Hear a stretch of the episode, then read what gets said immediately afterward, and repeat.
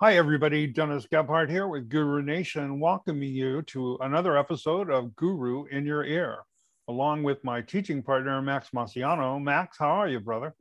I'm great. How are you, Dennis? Very good. Very good. So, look, today, um, I think we need to address. Uh, we get lots of questions asking us about what's the difference between permanent color, demi permanent color, and toners. And so, um, I think we should try to address that and help our fellow professionals kind of understand it a little bit more. Uh, but here's the thing we're only on here for a few minutes, so I, am not, I'm not sure how many parts this will be, but we'll call this part one.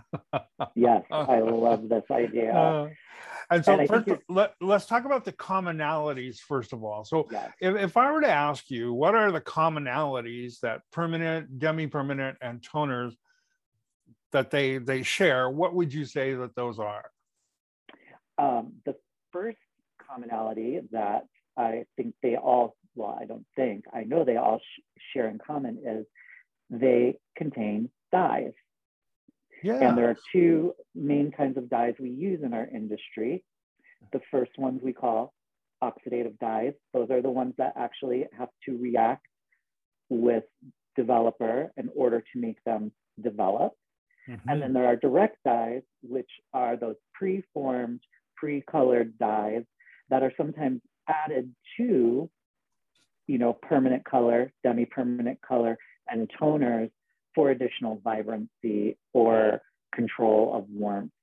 Right, right. You know, just as an added bonus. Yeah. So, so they all share dyes, and there's only two types of dyes. Right. And so yeah, the similarities between these products are getting very close. You know, there's not a lot of wide separation. And right. um, if they have a developer, then they they must have um, oxidative dyes in them. Yes. And here's what we know about oxidative dyes: they have to be stored in an alkaline base because if you don't store them in an alkaline base, they will degrade or what we call oxidize. So mm-hmm.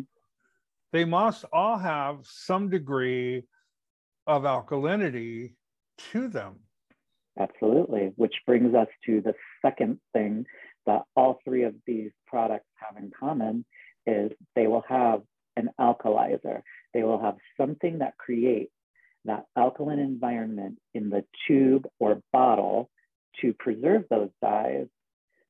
The other thing that the alkalizer does across all these products is it also creates an alkaline environment when it, the product is mixed with developer and applied to the hair so that the hair responds to that alkalinity, swells so that it literally kind of opens up so that the those dyes we just talked about can get inside the hair and do what they're supposed to do. And you know, there's something else that's happening simultaneously with that.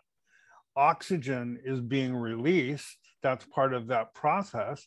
Absolutely. So the, the developer is releasing oxygen.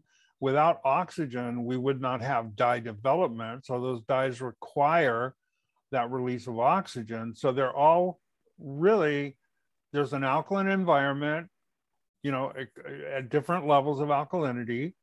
Um, they're using a developer, there's a release of oxygen, and that's right. required in order to, to get dye development.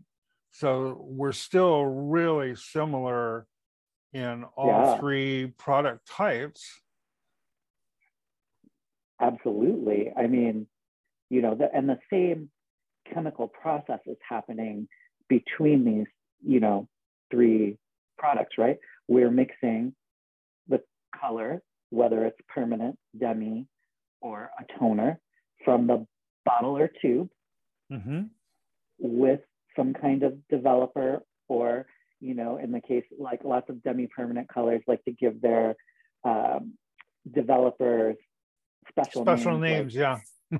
energizer, releaser, um, protonizer. Yeah, but if you look at the back of the the bottle on the ingredient deck, you're going to see hydrogen peroxide. Yeah, well, you know, so, nice, nice and easy that they can buy in the drugstore They mm-hmm. use white essence activating solution. That's their name for that That's developer.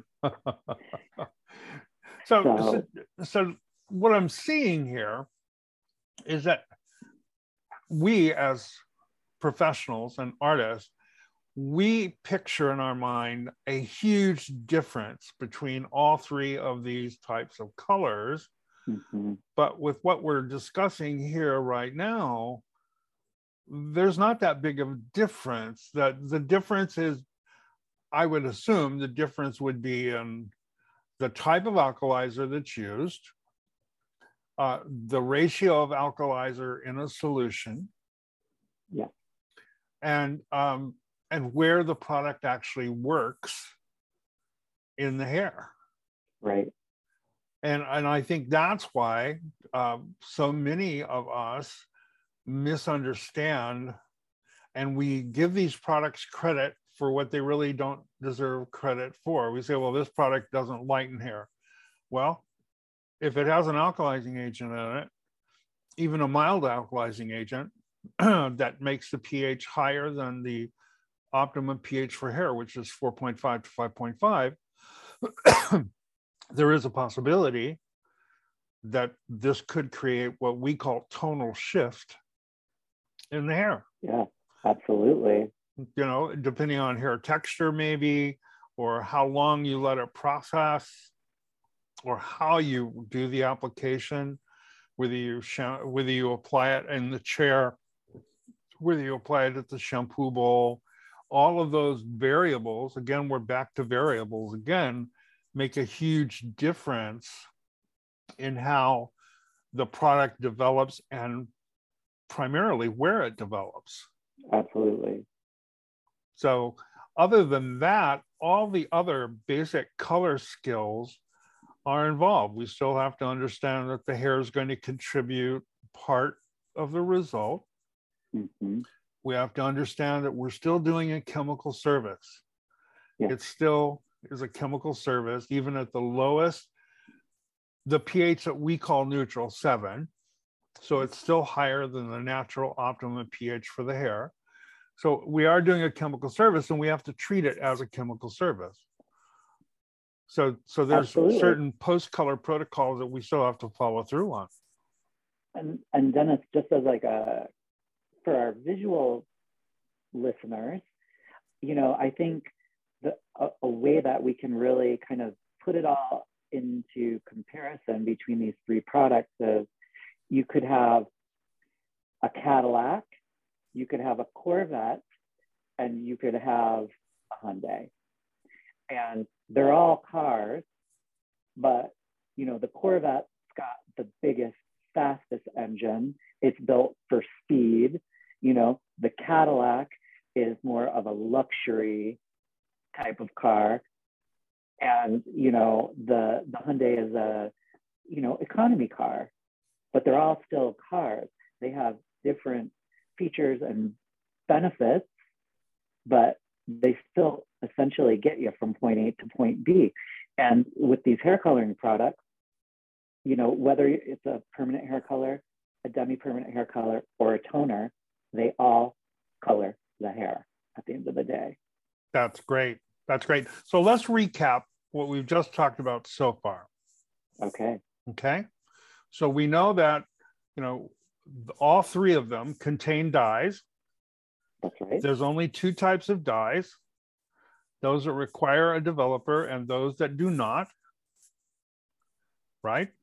Yes. They all have alkalizing agents in them. There are really only three alkalizing agents. Three. We can get in that get into that in the next episode. And um, they all have to be in an alkaline state before they're mixed with the developer, unless they're a direct dye. Right. They all function at a higher pH than the optimum pH for hair. And Absolutely. so they're all really, really very similar. They, they depend on a release of oxygen in order to develop the dyes, even yeah. from the lowest uh, strength processing solution or developer. And so those are really the high points yeah. uh, of this episode. So I would say, let's get ready, let's dig in. Everybody tune in to episode number two. And I think the first thing we should address in episode number two is maybe permanent hair color. How do you feel about that? Let's do it. All right, everybody. We'll see you on episode number two. Thank you for Until listening.